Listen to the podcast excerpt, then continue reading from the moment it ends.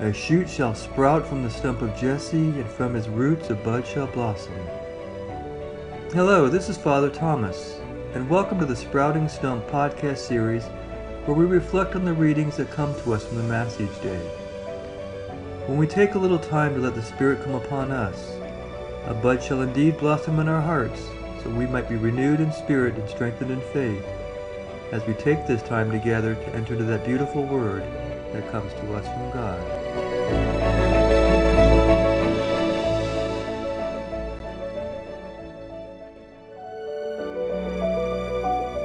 Today, Father Thomas provides a reflection for Easter Sunday.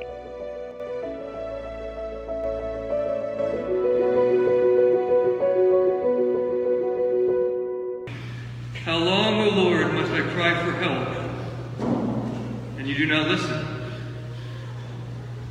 I cry out to you, there is so much violence and war, and you do not intervene.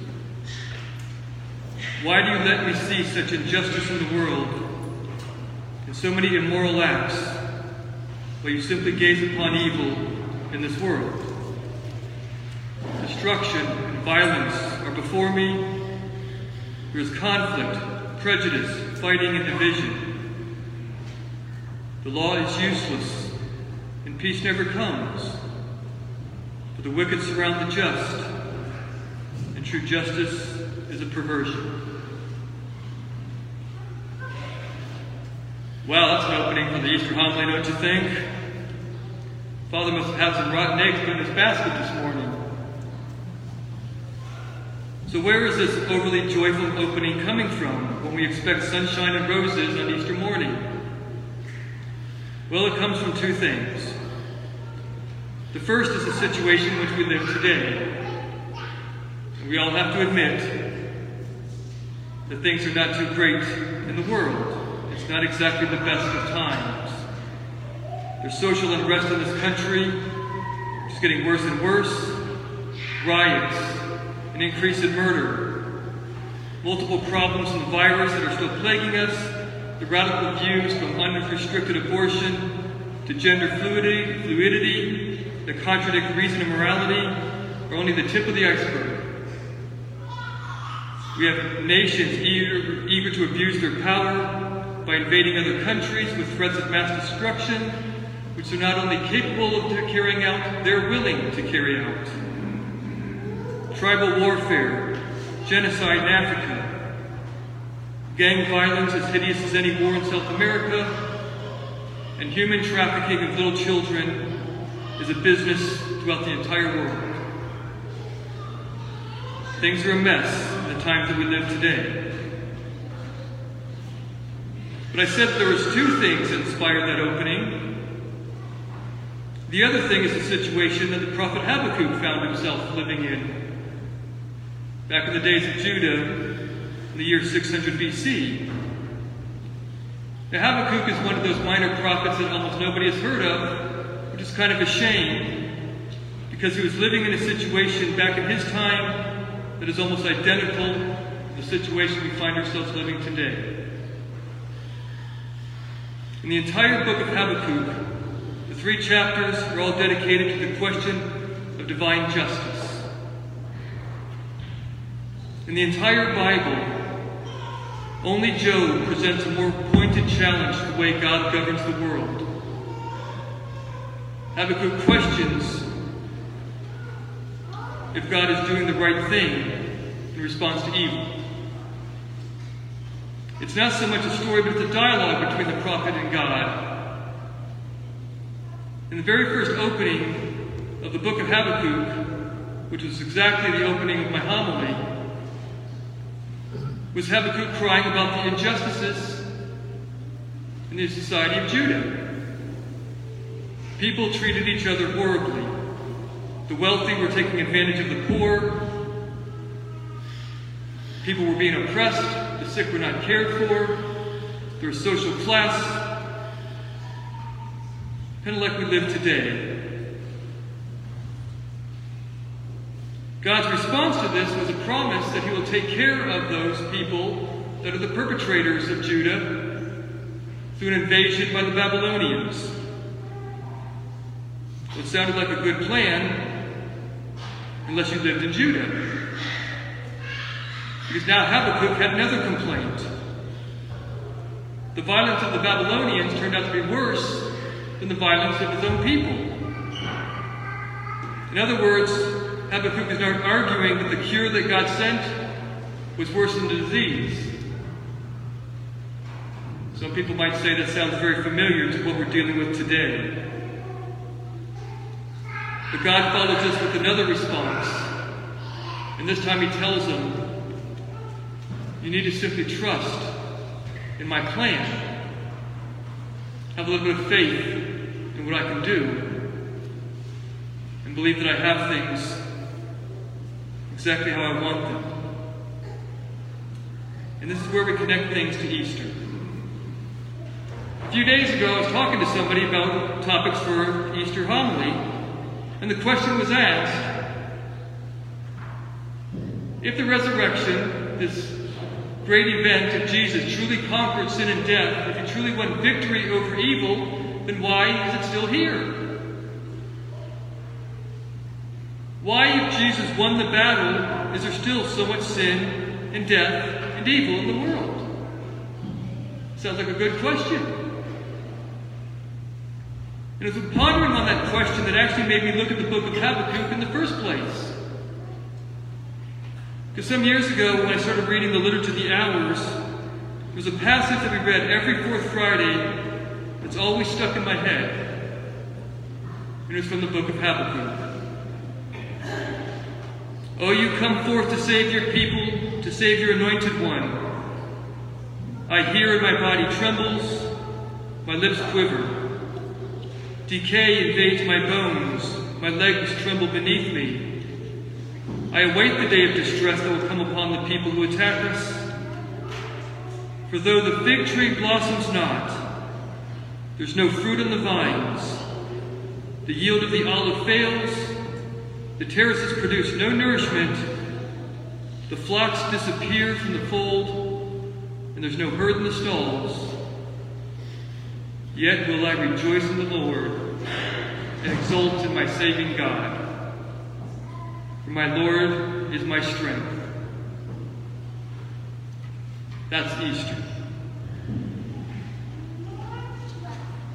In spite of all the negative things that Habakkuk was experiencing in his own life, and the seeming end to any good times, he found reason to rejoice because no matter what was going on in the world, God would be there to strengthen him, to help him to endure, to allow them to continue. Habakkuk realized that no matter what evil he had to encounter in the world, nothing could keep him from his God. And that is the victory that Jesus won for us. And it's something that we need to cling to. The victory that was won was never about whether evil would be destroyed, was whether evil would destroy us. When Adam and Eve committed the first sin, the devil thought he won. Heaven was closed off. God was separated from his people. And the life no longer had meaning. But from that very moment, God had already put his plan in place. Because there was no way that God was ever going to lose to something as pathetic as evil. And so he put his plan into motion from the very beginning. And when Jesus died and rose from the dead, and he claimed victory, he broke the barrier that kept us from God. That was the battle from the very beginning. Would we be with God? Would we experience love again? The battle was not whether evil would stop existing, it was whether love would continue growing. Paradise was once shut off, and it's opened again. When Jesus was hanging on the cross, the devil was right there, thinking he won. He had such an arrogant attitude that he actually thought that he could beat God. Because here was their Savior King, the Son of God come into the world hanging on a tree like a criminal. And he was ready to rejoice until this day, when lo and behold, Jesus rose and opened the gates once again. And the devil realized that he never had a chance, and he never will. We might still ask the question well, why doesn't God, though, get rid of the evil of the world? Why does He still allow it to continue if He caused victory over it? The devil's been defeated. Why does God still continue to allow people to experience and do evil? You might even ask, why didn't He wipe it out? Well, He did that once. It was called the flood. Evil came back. And God knew that that was not the answer. It never was. Because the only way to eliminate evil in the world is to eliminate free choice. If you eliminate free choice in the world, you eliminate love. If you eliminate love, you lose. To take away one is to take away the other. And God knows this. He has to give us the ability to choose love or we'll never experience love. Well, we might ask then, why doesn't God just get rid of the, like the really, really bad people? I once thought that when I was younger. Well, just get rid of the like really bad ones. Then I realized something. If God gets rid of the really, really bad ones, You've got a new definition of what is really bad. And the bar keeps moving. So now the really, really good ones are going to want to get the ones that are maybe so and so bad. Get rid of them.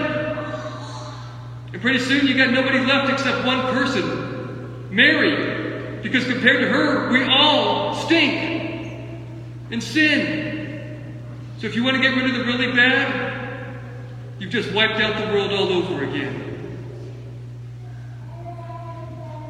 The answer to evil is not getting rid of it, it is overcoming it by love. And that's the victory that was won. No matter how much hate is in the world, no matter how much suffering there's in the world, no matter how much evil we deal with, there is not a single thing that can keep us from ever loving one another and God. Nothing.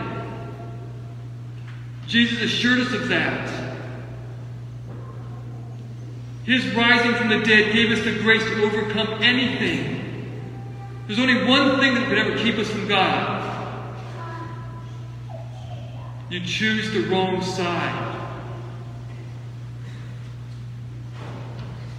God doesn't need to eliminate evil in the world for love to flourish. He doesn't need to get rid of bad people for there to be good people. And he has no intention of it because he loves them too. And we also are capable of loving them too. That's the real victory. When you can love in spite of evil, not just when it's gone. That is truly winning the battle.